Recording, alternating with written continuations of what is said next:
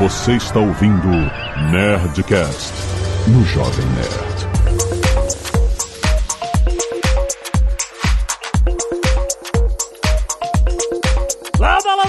Nerds! Aqui é Alexandre Antônio do Jovem Nerd. Se você quiser continuar a ouvir esse Nerdtech, assine, assine. Assim, passa o cartão de crédito. Aqui é o Paulo Silveira e o Nerdtech sempre foi freemium. Ah, Aqui é o Maurício Linhares e eu tô olhando o que é que tá na minha conta do cartão. Aqui é o Mário Souto, Deve Soltinho. Em homenagem ao Dave, eu sei que ele sempre quis que todo mundo pagasse 5 centavos por episódio de Nerdcast. não, era um. Era um centavo, era um centavo só, né? Era, não, era, já foi um centavo, já foi um real, sei lá, cara, enfim. Quando bateu o bilhão, ele falou, pô, um real, um real.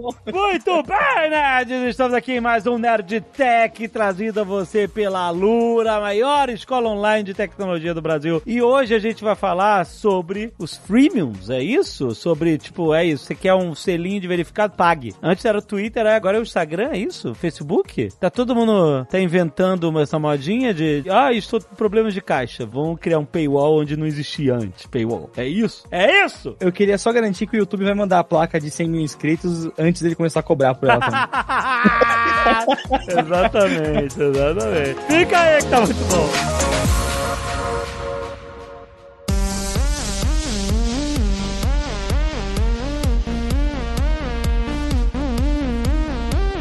Eu quero saber o seguinte, gente, como é essa parada de levantar paywall onde não existia? Pega mal pra caramba, isso tudo bem, você pode criar um... Existem muitos serviços que você cria lá uma versão de graça, limitada, e aí você estabelece um paywall, fala assim, ah, beleza, se você quiser mais features, eu posso te oferecer, mas então assina aqui, tararéu. Às vezes eu te dou um desconto de seis meses, um ano, convence a pessoa, né? Mas assim, tô- a gente tá vendo serviços que né, nasceram gratuitos, sempre foram gratuitos, e de repente estão virando pagos. E sem nem aquela corrente, tipo assim, o Instagram vai, vai passar a cobrar pelo selo de verificado, a não ser que você passe essa mensagem pra 30 pessoas. Não lembra disso? Sempre tinha esses medos de paywall no ICQ, no MSN. No Que vai roubar suas fotos, vai remover seus amigos. O, o Elon Musk tá fazendo isso aí no Twitter, né? Todo dia ele bota um limite diferente pra forçar a galera a assinar o Twitter, o Twitter Blue lá, né? Ele, ele começou com essa parada aí, porque ele tava problemas aí com a monetização, da, não sei o que, é beleza, vou trazer caixa pra empresa. Aí ele inventou essa parada do o selo. O selo de verificação foi uma parada inventada como uma medida de segurança para pessoas que são notórias e conhecidas não terem suas identidades roubadas, ou enfim, perfil falso, essas paradas, falando em nome delas, etc. Aí os caras vão lá e inventam, olha, vamos criar um mecanismo aqui onde a gente, nós, o Twitter, vamos, né, entender que essa pessoa é real, essa conta pertence a essa pessoa real, essa pessoa notória, essa pessoa conhecida, ela tem uns fakes, então vamos protegê-la, a gente quer ela na nossa rede, a gente quer que ela continue usando nossa rede, né, não, é, não foi bondade, eles querem que as pessoas notórias e famosas, presidentes, atores, diretores, e, enfim, pessoas famosas continuem usando sua rede social porque é isso que faz ela ficar ainda mais notória, né? Então, é um ganha-ganha, né? Você ganha o seu selo de verificado, você ganha uma proteção contra fakes e o Twitter ganha a sua boa vontade em usar o Twitter com essa segurança. Era uma parada, tipo, assim, faz sentido. Agora eu vou cobrar pelo selo de verificação. Quer dizer, na verdade, quem já tinha teria que pagar ou não? A conversa é que eventualmente vai pagar. Agora, quando você clica, E eu não tô pagando nada, é exato. em- é, você, você não tá É, pagando, mas ele quer legacy. que todo mundo pague. Aparece lá que você pode ou pode não ser uma pessoa realmente reconhecida, né? O que não faz sentido, né? Porque antigamente era só pra pessoas reconhecidas. Aí agora ele fala may or not. Mas na verdade, quem tá pagando o Blue, que normalmente não vai ser alguém que era famoso antes. Enfim. Então, o Twitter Blue, que foi a, esse, que esse é a parada de ver- verificado azul, que sempre foi a única parada de verificação, né, o selinho de verificação, ele abriu pra qualquer pessoa, né? Quem quisesse ter verificado pode pagar. Enfim, claro, aconteceu é isso, pessoas criando contas fakes e verificando, pagando pra verificar pra pra zoar. Teve lá a conta da, da farmacêutica que falou que a insulina ia ser de graça, o que deveria ser, né? Mas, enfim, nos Estados Unidos, né? A gente tá falando dos Estados Unidos. Aí as ações da empresa caíram. Ah, da Eli Lilly que tu tá falando. É, é. Caiu 5% as ações na época. Eu acho que ela, ela perdeu, se eu me lembro bem, acho que foi bem uns, uns 200 milhões em valor na, na bolsa, Aham. né? Por causa desse tweet de uma conta aleatória É. que disse que a insulina ia ser barata. Isso aconteceu com, em vários outros casos, né? Tinha muita gente fazendo conta, tinha gente fazendo conta do Elon Musk, tinha conta que era ex-conta verificada, que o cara, um cara famoso, agora eu não lembro, eu acho que ele era, era comediante, que ele sacrificou a própria conta, né? Ele mudou o nome dele pra Musk, botou a aquela foto do Musk criança que ele tava usando e começou a twittar e a galera começou a dar RT e, e terminaram cancelando a conta dele, né? Mas foi quando saiu, quando eles fizeram o anúncio, né, dessa parada que todo mundo ia poder comprar um Blue, aquela primeira semana foi loucura. To- Loucura completa e total. Isso era um- uma das coisas que mu- muita gente, né, tinha um dos caras, eu acho que era um dos diretores, né, da, dessa área especificamente, que ele disse, então, era, foi exatamente por isso que a gente não recebia dinheiro pra fazer isso. É porque isso era exatamente o que ia acontecer É claro. né? As pessoas iam usar e tá todo mundo acostumado a ver o azulzinho e achar que aquela é a pessoa de verdade. Sim. Né? E a partir do momento que não é mais isso, né? Você tem aquele mesmo símbolo azulzinho pra significar outra coisa, que é só a pessoa que tá dando dinheiro pro Musk lá, e a coisa mudou completamente, né? Todo mundo perdeu a, a confiança aí nessas coisas hoje no, no Twitter. Então, no meu caso aconteceu uma parada diferente que, como eles classificaram o Twitter do Jovem Nerd como o Twitter de uma empresa, que também é, eles inventaram um outro selinho de verificado que é um selo amarelo, e a foto do perfil que todo mundo, qualquer pessoa física é redonda, sempre foi, passou a ser quadrada. Volta e tem alguém plantando, Jovem Nerd, por que essa foto é quadrada? é por isso. É o selinho de verificação amarelo e foto quadrada, é, pelas regras novas aí, representa um perfil verificado de uma empresa. Mas isso não tira o fato de que existem muitas pessoas notórias que são pessoas físicas e continuam com o selo azul, que é o mesmo, né? Pra qualquer pessoa que queira pagar também. É, a realidade é que o modelo de negócio tá mudando, né? O que a gente viu aí no, no fim ali dos 2010 até 2019 e agora na pandemia é que a gente tinha muito dinheiro fácil, né? Muito dinheiro disponível no mercado para o pessoal fazer essa conversa de ah, a gente descobre como é que a startup vai ganhar dinheiro depois. né? Então a gente teve várias startups que passaram por uma fase longa de não fazer dinheiro, né? O pessoal tinha lá, vamos continuar metendo dinheiro aqui porque é um, é um líder do mercado, tem não sei quantos milhões de usuários e eventualmente vão descobrir como é que se faz dinheiro com essa empresa, né? E a, a maior parte das redes sociais passou por isso. O Facebook passou por isso, o Twitter passou por isso. Enquanto tinha muito dinheiro no mercado, né? Dinheiro de, de venture capital, né? Desses investimentos de risco, dava para você continuar fazendo isso, né? Dava para você continuar nessa, nesses modelos que, ah, eu não sei ainda como é que a gente vai ganhar dinheiro, mas vamos continuar empurrando aqui, vamos continuar queimando dinheiro que uma hora a gente descobre. E agora, depois da pandemia, que a gente tá nessa conversa de crise, vai rolar um problema econômico nos Estados Unidos, a China não tá numa situação boa, a Europa não tá crescendo como a gente imaginava, então o dinheiro secou, né? E agora todas essas empresas estão com a pressão grande, virarem empresas lucrativas e virarem empresas que estão gerando mais dinheiro. A gente não descobriu ainda como é que tira dinheiro de redes sociais. Talvez um, um dos casos mais, mais emblemáticos que a gente tenha tenha sido o Facebook mesmo, né? Que teve toda aquela coisa quando o Facebook lançou as páginas, né? Você vai poder ter a página da sua empresa, do seu negócio, você vai criar o seu público e tudo, e todo mundo investiu pesado nisso aí, né? Fez Nossa, todo esse eu, eu, tava, investimento. eu tava em agência na época e era quase uma religião, assim. Você precisa ter a sua página no Facebook e a galera investiu bizarramente, até que teve a virada de chave do tipo, ó, agora vamos cortar seu alcance se quiser pagar nós. É, tem que ganhar dinheiro, né? E, e é meio isso que eu acho que o, o Twitter tá tentando fazer também, né? Ter essa virada dessa criação de público, né? Dessas pessoas que têm um alcance muito grande na rede e eles não estão conseguindo tirar dinheiro dessa galera e eles querem fazer a mesma coisa que o Facebook fez. Né? O pessoal, ah, o Twitter tá, tá indo por um caminho que ninguém foi. Não é. O Facebook fez essa mesma coisa, né? E, e foi um sucesso, né? O- a parte de anúncios do Facebook lá das páginas, o pessoal teve que pagar, continuou tendo alcance e o pessoal continua usando, né? O, o, o Facebook para fazer isso aí. Então, eu acho que hoje a gente tá passando por essa redescoberta dos modelos de negócio para essas empresas, né? Que estavam nessa onda de dinheiro fácil e agora eles vão ter que descobrir de onde tirar, né? E essa parada de verificação parece que tá pegando, né? A gente tá começando a ver outros lugares aparecendo, então eu acho que o, o dinheiro fácil e o serviço de graça vai rarear na internet. Então, é porque foi a parada que é, ah, agora o Instagram vai, vai cobrar também pelo selo verificado. É isso. É isso aí, é a ideia, né? Sair essa parada também pra você ter um selinho pra diferenciar a sua conta das outras contas. É sempre visibilidade, né? Caraca, caraca, maluco, isso é um, um NFT, é isso. Exatamente. Ó, disseram que o NFT ia pegar e ele pegou. Só que ele. Só que tá de, é, só que de outra forma. Esse é o ponto importante, né? Quando você fala que é um NFT, é porque é mesmo. Porque, tipo assim, se a gente for olhar hoje, as pessoas querem ter porque tem uma exclusividade. Aí, se todo mundo pode pagar por, por mais que, por exemplo, no Twitter Blue eu acho até sacanagem. Tipo assim, você vê 50% menos anúncios. O que é 50% menos anúncios, sabe? Tipo. Ah, tem isso? Ele fala que você vê menos. Tem isso. Ah. Mas assim, mas como que você mede isso? Quem garante que eu tô vendo menos anúncio no final do dia, sabe? Sim. 50% é foda. Tipo, quando você paga lá o YouTube Premium, ele fala, ah, tu não vai ver nenhum anúncio. Isso. Tu não vai ver aquele pre-roll, não vai ver nada, não vai ver nada. É isso. Fica, é teu. E aí você entende. Tô vendo zero anúncio. Agora 50%, 50% de quê? Exatamente. Quer dizer, se eu tô vendo 200 anúncios por dia e eles venderam 200 anúncios por dia na minha timeline, e aí eu pago o Twitter Blue, e aí eu vou passar a ver 50% dos anúncios, e aí no dia seguinte eles vendem 400 anúncios na minha timeline, eu vou continuar vendo 200 anúncios na minha timeline. Que merda. É bizarro, é bizarro, é bizarro. Pague o aluguel!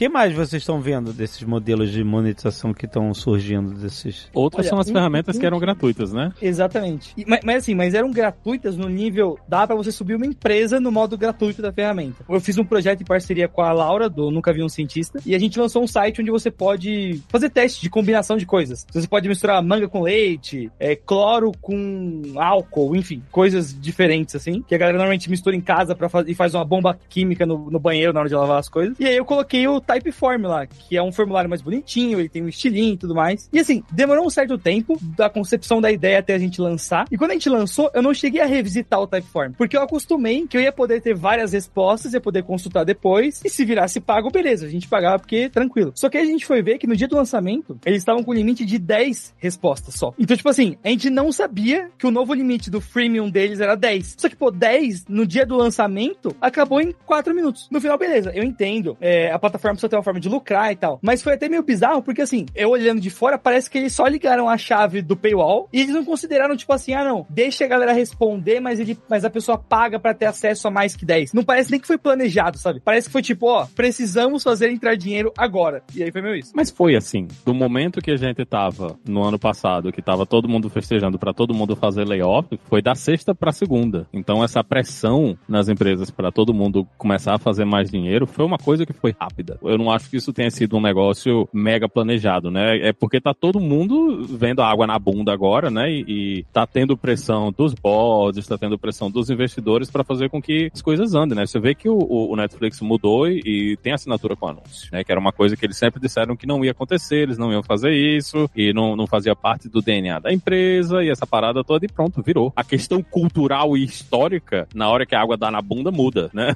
não, não dá para seguir nesse caminho quando tá todo mundo fazendo pressão para fazer essas coisas acontecerem, mas isso é uma discussão que está acontecendo já há um bom tempo, né? Quem acompanhava essas coisas de ferramentas de SaaS, essas ferramentas que a gente assina para usar, tinha muita gente já falando que esse modelo de você deixar a pessoa usar a ferramenta no, no trial, né, sem botar o cartão, era uma coisa que não convertia bem. Não era uma coisa boa você deixar a pessoa, ah, vou aqui deixar essa pessoa usar essa ferramenta três meses sem botar o cartão de crédito e, e vamos ver o que vai acontecer. No início todo mundo fazia isso, ah, deu, faz aí, começa a usar aí no trial, não precisa botar cartão, daqui a três meses aí a gente fecha a ferramenta. Muita gente falava, né, do pessoal que construiu essas ferramentas, que essa galera não convertia bem quando eles passaram a mudar o, o modelo para nós. A gente vai fazer o trial, você tem que dar o cartão, o negócio todo, convertia bem mais, né, do que você deixar o cara usar sem ter colocado o cartão. É uma discussão que nesses espaços menores a gente já viu o pessoal discutindo muito, falando disso, né, que essa coisa de deixar o pessoal usar as coisas de graça, tudo, não era muito bom pro modelo de negócio no futuro, mas agora a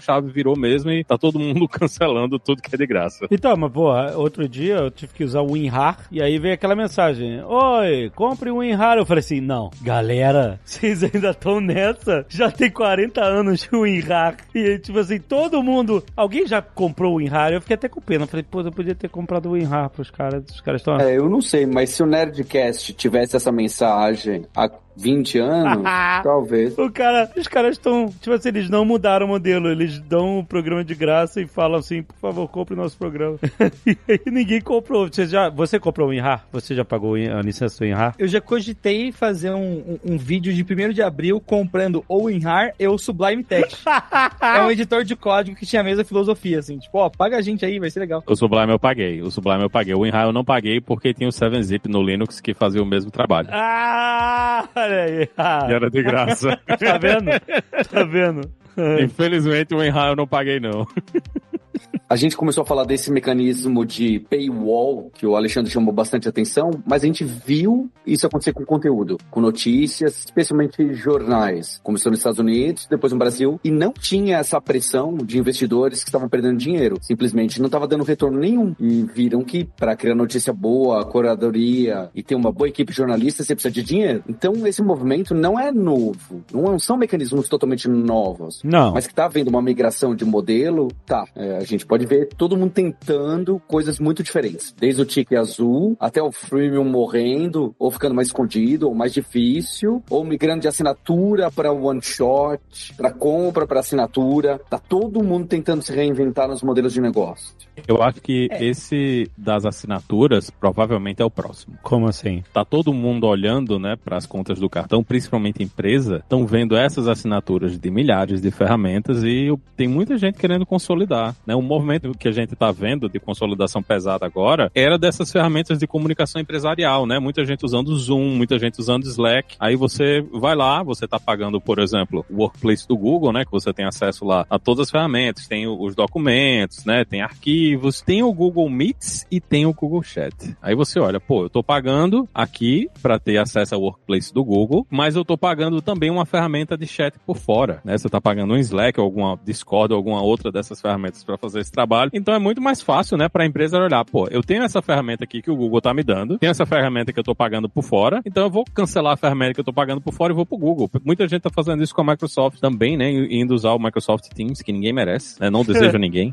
Nossa. Não deseja ninguém ter que fazer isso com a sua vida, mas é um movimento também de consolidação que a gente tá vendo e que é problemático porque ele vai, vai terminar gerando a, a volta dos grandes monopólios. É que você compra tudo de uma empresa só e essas empresas menores ficam sem ter como competir no mercado. Ah, por que, que eu vou pagar pro Zoom se eu posso estar tá usando o, o, Google Meet da vida, né, para fazer essas coisas? Ou posso estar tá fazendo reunião pelo, pelo Teams. Então eu acho que a gente vai passar aí por essa coisa de o que é que a gente vai decidir que a gente quer assinar, né? Aqui nos Estados Unidos eu acho que se eu fosse assistir todos, se eu tivesse tempo, né, se eu não tivesse filho e tivesse que pagar as contas, né, eu acho que eu ia estar tá assinando uns oito serviços de streaming diferentes para assistir tudo que eu queria assistir. E não é viável você fazer uma coisa dessa. Não dá para você assinar Netflix e HBO e, e Hulu. É, Hulu. Não tem como você assinar e consumir todo esse conteúdo, né? Então vai chegar num momento onde as pessoas vão começar a olhar assim, pô, não dá mais para fazer isso, né? Não dá pra gente assinar 50 serviços que tem streaming, eu não tô consumindo todos esses serviços, vão começar a cancelar e esses serviços vão ter que se juntar em um grande serviço. A gente vai, vai provavelmente ver a, a volta do, da TV a cabo, né? Que você compra aquele pacote que vem 50 serviços de streaming lá que você só assiste dois. Cara, mas, mas mesmo hoje, assim, eu, eu queria muito que tivesse algum aplicativo para mostrar todas as assinaturas que eu tenho, algo do gênero assim. Mas o que eu faço hoje é eu crio cartões virtuais e aí eu só vou apagando, assim. Então, tipo, ah, eu crio o cartão virtual do, dos streamings, o cartão virtual. É assim, tem os streamings que eu é, top usados, que é tipo, sei lá, HBO e Netflix. Aí eles eu deixo no cartão virtual dos mais usados. E aí os outros eu vou colocando num que sempre, todo mês eu apago, porque aí se bater a cobrança e não fizer falta, já,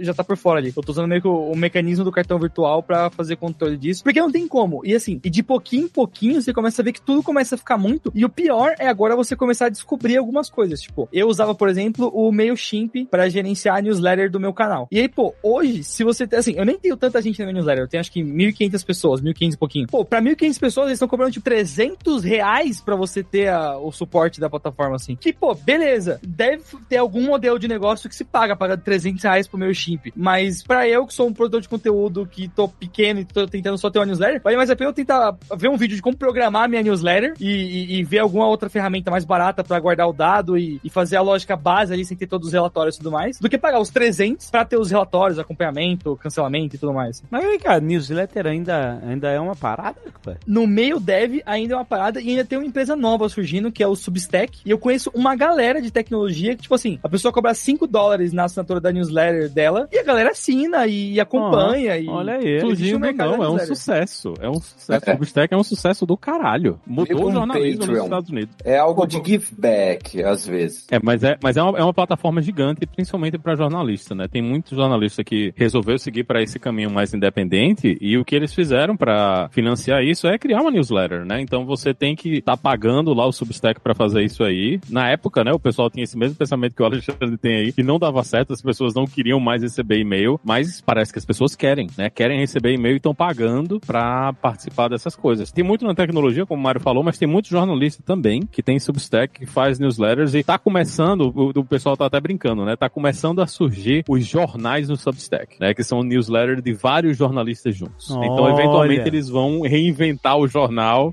mas Caraca, velho. mais em newsletter ali dentro da plataforma, né? Porque o pessoal tá pagando mesmo para consumir esse conteúdo mais específico, né? E nesse ponto, o Linhares traz uma coisa que acho que pega bastante, né? Durante bastante tempo aqui em São Paulo, principalmente pré-pandemia ali, eu ajudava a organizar vários meetups de programação aqui, né? Então, eram encontros que a galera pegava um espaço da empresa, aí a empresa pagava uma grana pra ter umas coxinhas e uns salgados pra galera lá, a galera comia e, e assistia duas palestras no formato padrão, assim, né? E uma coisa que a galera ficava muito bolada era que o Meetup era uma plataforma paga, pra ir nos encontros ninguém cobrava, e aí vira e mexe tinha 80 pessoas inscritas e vinha 30. Tinha 100 pessoas inscritas e vinha 50. E eu lembro que tinha alguns meetups que a galera cobrava, tipo, 2 reais pra você ir no meetup. E normalmente, esses meetups, quando você cobrava 2 reais, ao invés de 100 você ter 40, de 100 você tinha 70, você tinha 80. Então, é aquele mecanismo do, quando a pessoa tá pagando, parece que você ativa um compromisso maior do que só quando tá no, no gratuito ali. E, ah, não, depois eu vou porque sempre vai ter oportunidade e eu não tô desapegando de nada meu pra poder ter isso também, né? É academia mesmo. Tu vai na academia e tá culpado, que tá pagando, é isso.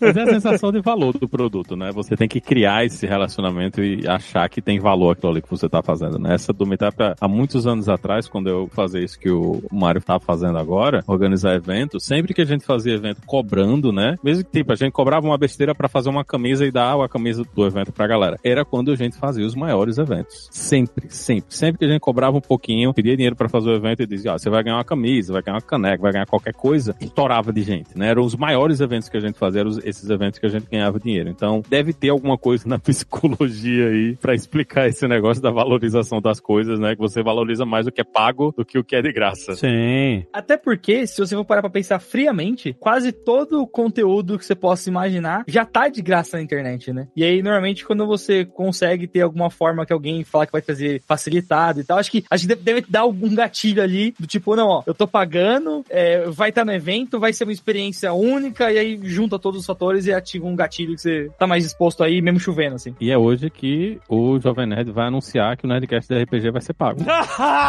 Caraca, maluco. Caraca! Nossa, Pô, mas ó, cara. eu vou falar que agora, pô, o Nerdcast RPG é tão bom que se você pagou pra Não, eu tenho certeza que teria gente que pagaria, mas é tipo assim, é que a gente realmente não, não, não acredita em transformar o negócio que é gratuito em, em pago, né? Tipo assim, né? eu prefiro fazer o Nerdcast de RPG é, e soltar gratuitamente como sempre foi o caso do nosso conteúdo, e depois a gente faz uma parada, sabe, faz produtos, faz as paradas pra quem, quem curtiu e quiser consumir, aí beleza, aí a gente começa, né, começa a pagar o trabalho ali dessa forma indireta, né? Mas, tipo assim, não sou contra, por exemplo, não sou contra co- conteúdo pago, porque eu vou ao cinema, eu pago ingresso, é isso, basicamente, né? É, pago streaming pra ver essas paradas e tal. Só que o que eu acho estranho é isso, é o modelo de negócio que é de um jeito, que é gratuito e que você paga as contas indiretamente, no caso, sei lá, esses caras todos aí, deve, jornal, jornal que faz paywall. Beleza, ele tá fazendo um negócio que o jornal sempre fez, que era vender o jornal. As pessoas vão lá e compram o jornal. Sempre foi assim. E o paywall da internet é isso, é você indo comprar o jornal, que não tem mais jornal de papel, é isso. Só o, o, o tiozão do, que assina ainda o Jornal Globo lá, chega tudo, tudo, tudo sábado de manhã, ele quer abrir o segundo caderno e tal, e sei lá, ele, beleza. Mas assim, eles tiveram que migrar o modelo de negócio e até aí faz sentido, né? É claro que eles, porque o jornal, ah, mas aí eles podiam vender publicidade e, e dar informação de graça, porque, mas o jornal, revista, sempre foi pago e sempre vendeu publicidade também, Exatamente. Eram os dois, né? né? Então... Que é, que é a Netflix com o plano básico com publicidade. Aí, por exemplo, a Netflix manda uma dessa. Ah, agora, antes tu pagava, tu não tinha. Agora tu vai ter publicidade aí e, e você tem que pagar mais pra não ter. É ruim, eu acho, é ruim. Dá um impacto negativo, assim. Mas eu não acho que é pior do que você cobrar por um selo de verificação, que é uma parada de segurança. Ou esse negócio dele falar que, que aí saiu recentemente, você não vai poder fazer mais o, a, a checagem de em dois passos via celular, era isso? É, você ainda poderia usar pelo app, mas não via celular se você não pagar. Só, só quem paga, que aí a galera falou assim, que assim, pareceu que você não ia ter mais nenhuma verificação em dois passos para se você não pagasse, mas você vai ter. Só não vai ter essa feature do celular. Mas de qualquer forma, é bizarro porque parece o cara da máfia que tá chegando assim, ô, oh, pague pela proteção. Esse bairro é muito perigoso. Não queremos de nada aconteça com a sua loja. É meio isso, é. Não queremos de nada aconteça com a sua conta. Pague por proteção, sabe? É bizarro. E o pior foi que o texto em português parece que a primeira versão realmente estava escrito do tipo, ó, não vai ter mais nenhum, assim. Que é, ia ser acabou geral, é. E que não acabou é, geral. E não era isso, exato. É. é isso que acontece quando você bota os copywriters pra fora, né? Você bota todo mundo na rua né, e pede pro estagiário escrever o copyright de uma mudança grave dessas. É assim é, que acontece.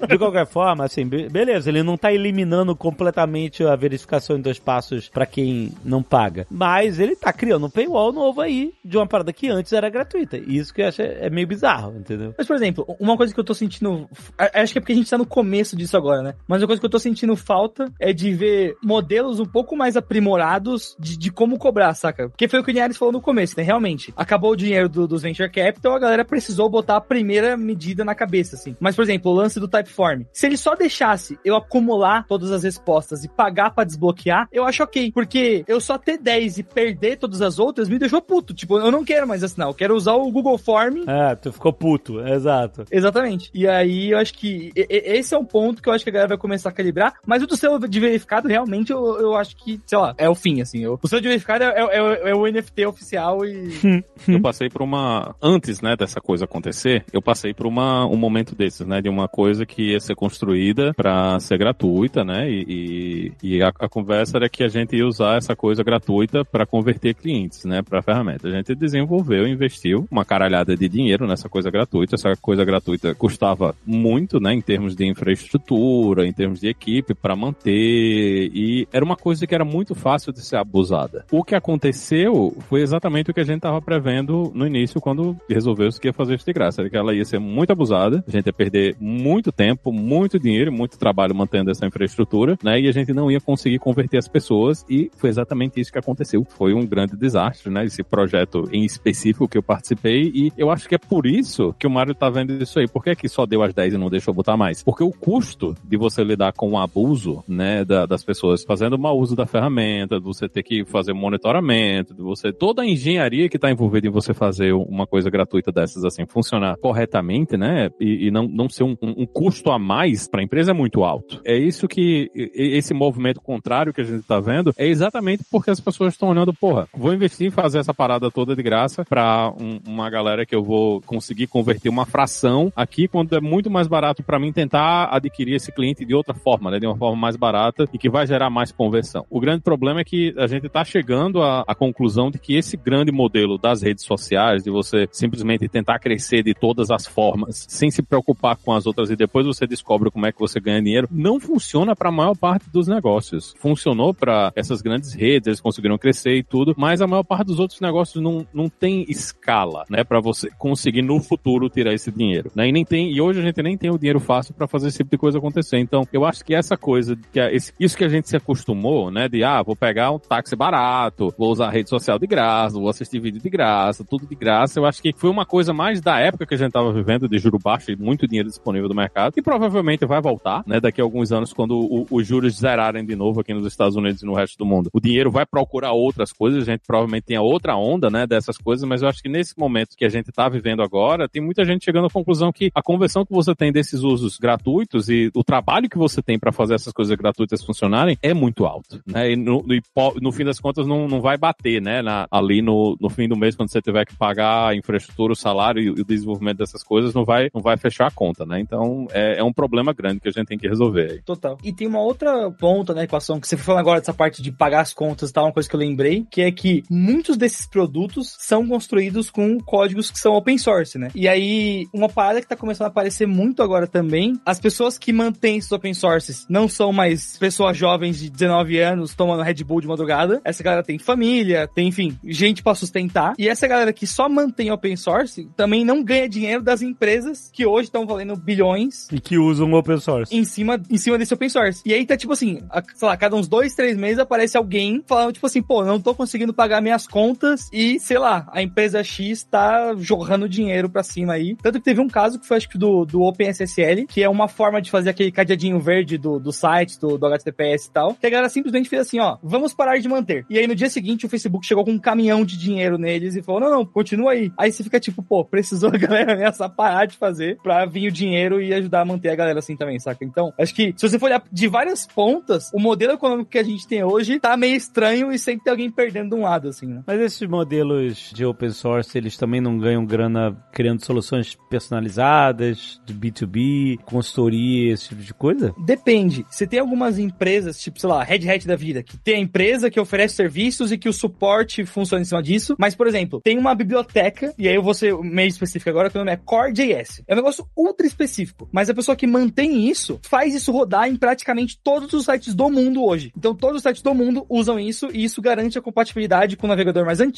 evita ter problemas e uma série de outras coisas. Mas ninguém lembra que isso existe, saca? E aí meio que o cara tava falando, pô, não consigo sustentar minha família com 2.500 dólares por mês, enquanto que se eu tivesse num emprego fixo como dev, eu tava ganhando mais que isso, saca? E aí acho que esse vira o ponto, né? Porque do produto pra trás é uma rede de open source muito, muito, muito grande assim também. Então às vezes a gente vê os primeiros softwares que estão na ponta ali, mas tem vários outros por detrás que às vezes a galera nem lembra e, e fica no limbo ali. Né? Aí é uma questão de modelo de negócio, né? Eu, um, Sim, sim, total, total. Isso, isso é um vacilo também do desenvolvedor que resolveu que vai continuar fazendo isso de graça e, e não vai procurar um jeito de tirar dinheiro, né? Um, um dos grandes casos que a gente teve disso aí foi o Docker, né? Que ia morrer, não tinha, a empresa não tinha mais dinheiro, não estava conseguindo mais, mais manter os produtos funcionando e eles resolveram que o jeito mais eficiente deles ganharem dinheiro era cobrar pelo código que eles estavam desenvolvendo, né? Então se a sua empresa, eu acho que para eles era, era empresas com mais de 250 funcionários iam ter que pagar pela licença e foi um sucesso explosivo, né? A empresa foi de estamos indo à falência para crescer e contratar um monte de gente para trabalhar na nova infraestrutura, no que eles estavam fazendo ali para manter essa ferramenta, porque eles resolveram que, pô, a gente tem que ganhar dinheiro pelo que a gente tá fazendo, né? E cobrar licença e, e fazer com que as pessoas paguem pelo software que elas estão usando, ainda é um modelo de negócio viável. Dá para ganhar dinheiro assim ainda se você tem um produto que as pessoas estão procurando. E muita gente pensou, ah, a gente vai parar de usar Docker e vamos procurar outras ferramentas. Ninguém foi. né? Existem ferramentas que competem, mas as ferramentas que competem são muito difíceis de usar, ninguém tá acostumado. Não tem ecossistema. É, não tem ecossistema, então foi muito mais fácil todo mundo tirar o cartão de crédito e passar lá e botar o dinheiro na, na mão do, do pessoal do Docker, né? Então eu acho que tem, tem solução pra isso aí. E, aliás, você acabou de descrever o que a Microsoft fez, né? Se você for olhar entre muitas aspas, assim, porque, pô, eu era pequeno e aí tinha todo o lance de tipo, ah, é, acho que nas escolas do Brasil a galera ia botar Linux aqui, aí usar o Open Office, o Open Docs e todos, o pacote Office livre lá. E aí acho que no dia seguinte o Bill Gates veio pro Brasil, fechando a parceria pra galera usar, porque no final das contas é isso, né? Por mais que você tenha, o seu- sei lá, a sua versão não oficial rodando em casa, ou a sua versão que está toda hora renovando o trial lá, ou com o login do Windows estranho ali, mas você aprende a usar o Windows desde pequeno, quando você vai pro mercado de trabalho, você vai trabalhar com a ferramenta que você está acostumado, e as empresas fecham o contrato, e a Microsoft não ganha da pessoa física, mas pega na pessoa jurídica lá na frente. Pague o aluguel. Eu acho que também um outro movimento que aparece bastante é a compra de software, licenças. É interessante ver que eu hoje que não estou com meu microfone correto, fica ainda mais evidente. Eu uso aquele Audio Hijack, que foi o Léo Lopes que indicou, que é da Rogue Amoeba. Tô usando agora pra gravar. Não é subscription, tá vendo? E é um software que a versão 3 pra mim bastava. Mas eu uso tanto. Quando eu falo, olha, tá tendo a versão true. E você quiser me ajudar. E também tem algumas coisas novas, compre. E eu comprei a licença. Porque tem esse mecanismo de que eu quero ajudar quem que me ajuda muito. Claro que não serve para muitas empresas gigantes, mas vale lembrar que esse mecanismo de você paga tudo agora também é uma opção. E que antes era muito mais comum, mas para alguns softwares, algumas empresas, tem voltado. E, Paulo, é legal você ter comentado do Rogue Moeba, porque aqui em casa eu uso um setup que é um mix. Então eu uso um Mac e eu controlo o Windows a partir do Mac e os dois computadores funcionam como se eles tivessem um só, assim. Parece estranho quando eu falo, mas funciona. E aí tem meio que dois softwares que são a base para esse isso acontecer, que um é o Synergy, que ele me permite usar o teclado e o mouse de um no outro pela rede sem lag, e o outro é o Loopback da Rogue Moeba, que é um software muito específico, tipo, meio que você consegue criar dispositivos de áudio e microfone virtuais do computador, combinando entradas e saídas diferentes. Então eu consigo ter o meu microfone plugado no meu PC e pegar ele no Mac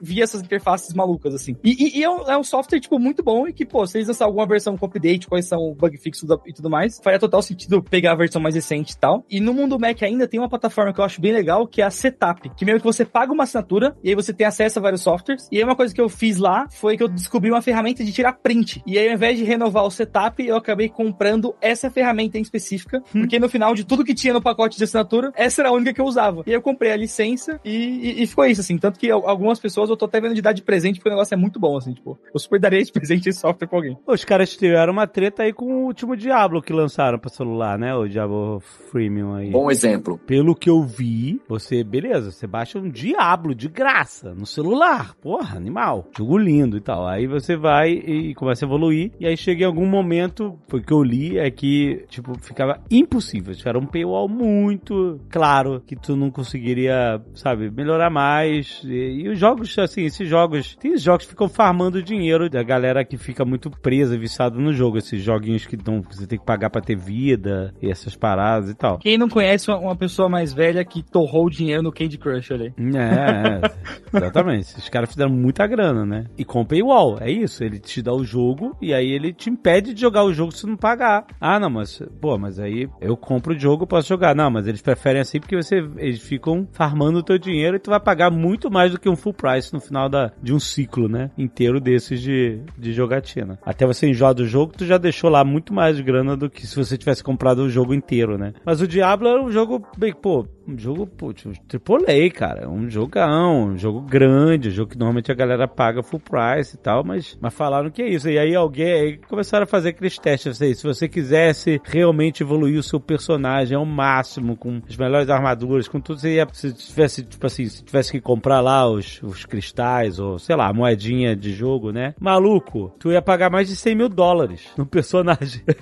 que eu duvido que alguém tenha feito, né? Mas. Uh... Eu não duvido de nada, Alexandre. No Tibia, que é um jogo antigaço. Tem uma galera que paga, tipo, coisa de 10 mil dólares pra ter isso é verdade. uma roupinha de ouro lá, velho. É verdade, é verdade, é verdade. Isso, isso, existe, esse mercado paralelo aí existe. Mas assim, mas isso é um mercado paralelo. Você vendeu um, né? Você comprava de um outro user por fora. Essas paradas de loot box, esses troços, isso aí é tudo dentro do sistema, né? Ele é feito para isso. É a mesma coisa, só que a empresa ganhou dinheiro, né? Eles tentaram no Diablo 3 fazer a, a casa de leilões ser business, né? Pra eles pegarem um pedaço ali das vendas e não deu certo, né? teve um backlash grande do mercado, mas eu acho que nesse Diablo novo, por ser um Diablo que é voltado para o mercado móvel, né? E onde os jogadores estão acostumados com esse tipo de jogo, a revolta não foi tão grande. Não foi tão grande? Não, quem tá jogando o jogo para celular tá acostumado, né? A maior parte dos jogos para celular funcionam desse jeito. Você paga pela vida, paga pelo tempo, paga para andar mais rápido, né? Então o, o pay to play é uma coisa que o pessoal tá bem mais acostumado no, nesse, no, nos jogos para celular do que o que a gente vê no, nos consoles e nos PCs. PCs. Né? Mas a gente tem muito caso disso aí, né? Eu acho que um, um dos casos bem conhecidos disso aí é o Destiny, né? O, o Destiny, ele tem essa coisa de você tem os loot box, você tem as seasons, né? Que você tem que comprar as seasons. Se você comprar as seasons, você ganha coisas a mais. Overwatch 2 agora tem isso também. Então, se você não tá pagando pela season no Overwatch 2, tem muita coisa que você não ganha, né? Porque eles tiraram a, a coisa do loot box agora do Overwatch e agora você ganha conforme você vai evoluindo dentro daquela temporada, né? Mas você não ganha tudo na temporada se você não tiver pagando pagando. Então você tem que comprar a temporada. É, eles vão no FOMO, no Fear of Missing Out. Exatamente, exatamente. Tem uma parada lá no topo da temporada que se você não pagar, tu não vai ganhar. Eu posso dar o exemplo do Marvel Snap, que é um sucesso agora de celular também, jogo gratuito, jogo bonito, jogo formoso, é, de, que é um jogo de cartas da Marvel e, e eles têm seasons, né? E aí o que acontece? Você pode desbloquear, essas paradas é muito bem engenhada, cara, na, na psicologia humana. Quando você começa a jogar, você cria uma conta, você você vai abrindo, liberando cartas novas de novos heróis vilões muito rápido, né? É sempre assim. A sua evolução no início é super rápida. Você, você se acostuma a ser recompensado com muita facilidade, né? E aí chega uma hora que isso começa a ficar mais escasso, né? E aí a ideia da como eles trabalham na psicologia humana é, pô, mas eu quero voltar àquele ritmo de avanço e recompensa que eu tinha antes. Então eu vou ter que pagar para voltar para aquele ritmo. Não quer dizer que eu não vou poder evoluir. Você pode, você, você pode ganhar cartas. Eu vou, eu vou dar um exemplo de por que, que como é que eles fazem esse mecanismo. Tem uma, uma tree lá de, de uma.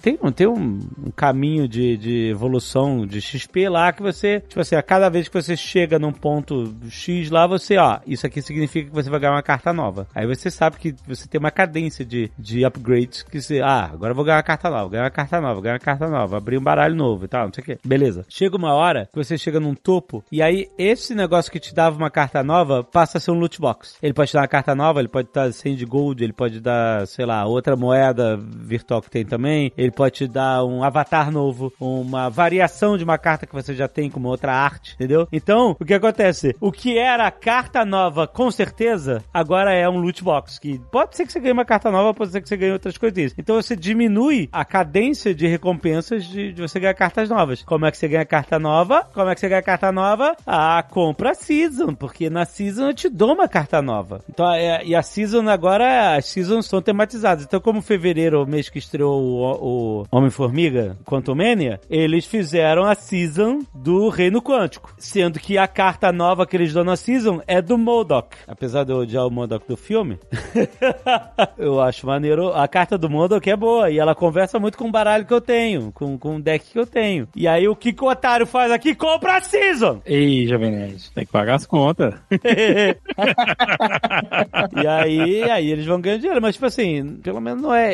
Ele fala o que você vai ganhar, até certo ponto, entendeu? Ah, vou ganhar essa carta, vou ganhar essa e tal, não sei o que. Vai subindo assim. Não é tão. Só, só surpresa, surpresa, assim. E, não, e o negócio, se você não pagar a season, o que eles fazem é, eles criam um paywall em várias recompensas da season. Ou seja, se a cada level você ganha uma recompensa na season paga, se você não pagar, você ainda pode ganhar as recompensas, mas você pula, você ganha, sei lá, de 4 em 4 levels que você ganha uma recompensa, não todo level, entendeu? Então, isso no Overwatch é a mesma coisa. Você vai perder, você, você ganha a, a, as recompensas capengas da season, né? E passa na sua cara, viu? Você vê lá o negocinho enchendo. Você vê que tá trancado, ó. É... Você perdeu. Você poderia estar tá ganhando isso agora, mas você é um, um, um, pão duro, tu não quer pagar, então eu não vou te dar. É isso. Tá aqui, só você pagar, eu te Esses jogos, pelo menos, ele mostra o lacradinho ali e tal. Eu tenho medo de alguns, tipo, sei lá, alguns joguinhos de carta que tem a versão física no, no, no mundo real também. E é uma, nossa, uma bitela pra você comprar a versão online do jogo. Tipo, é car caríssimo, assim. Eu fico, pô, não é possível que alguém esteja me cobrando tão caro de uma carta digital do jogo que. Você tá comprando tem quem paga, né? Magic tá aí há 30 anos aí contando essa história, né? Todo mundo segue comprando cartinha, jogando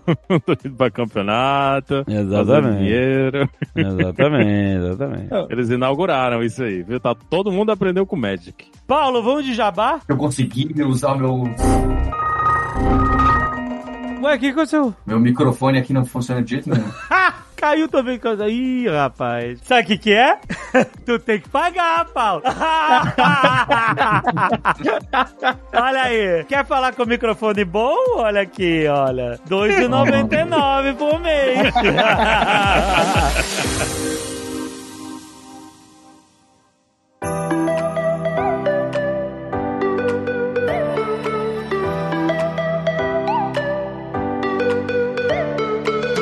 Soltinho, o Paulo não quis pagar pra ter o microfone melhor, então você que vai fazer o jabá. Ele não quis pagar exatamente. Ah. Eu, eu tô aqui no, no, substituto, aqui, ó, gandula aqui, ó, do jabá do Nerdtech. Olha aí, divide, dá tua senha pra ele.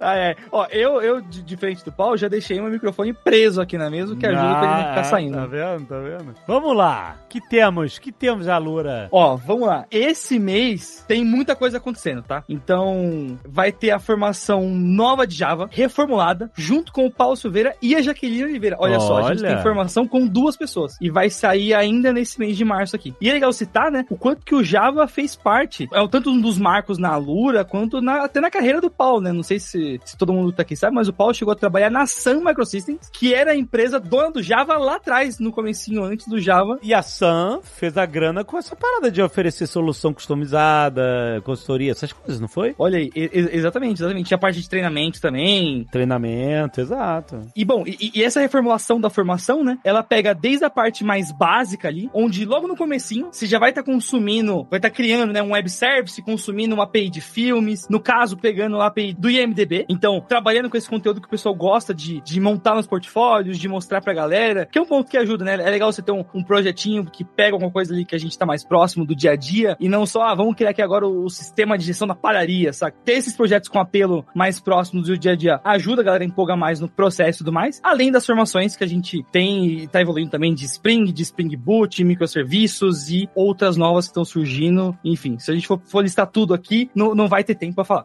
Uma que vale a pena falar aqui é que vai ser um curso de chat GPT. Olha aí o GPto do Azagal.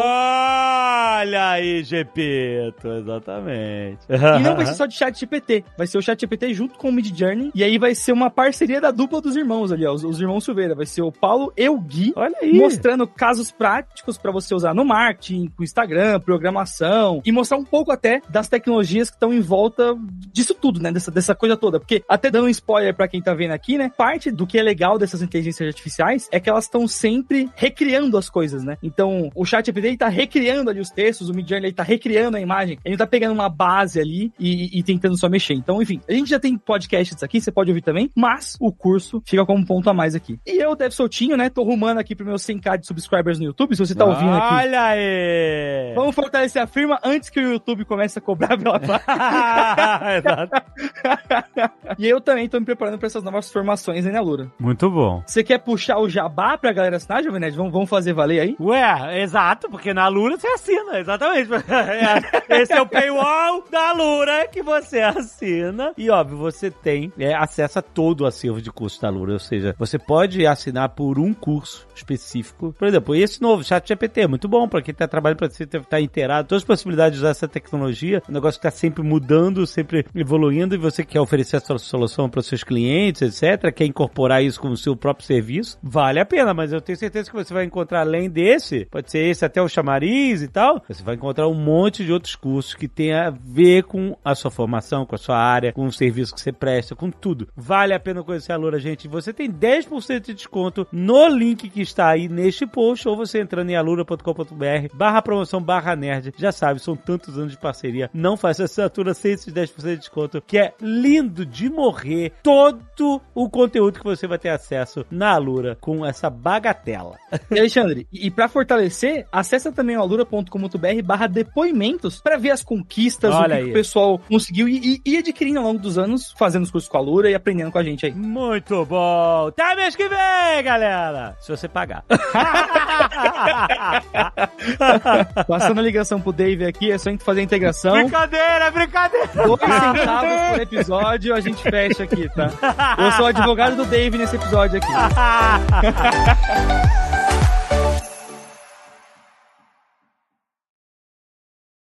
Este Nerdcast foi editado por Radiofobia, podcast e multimídia.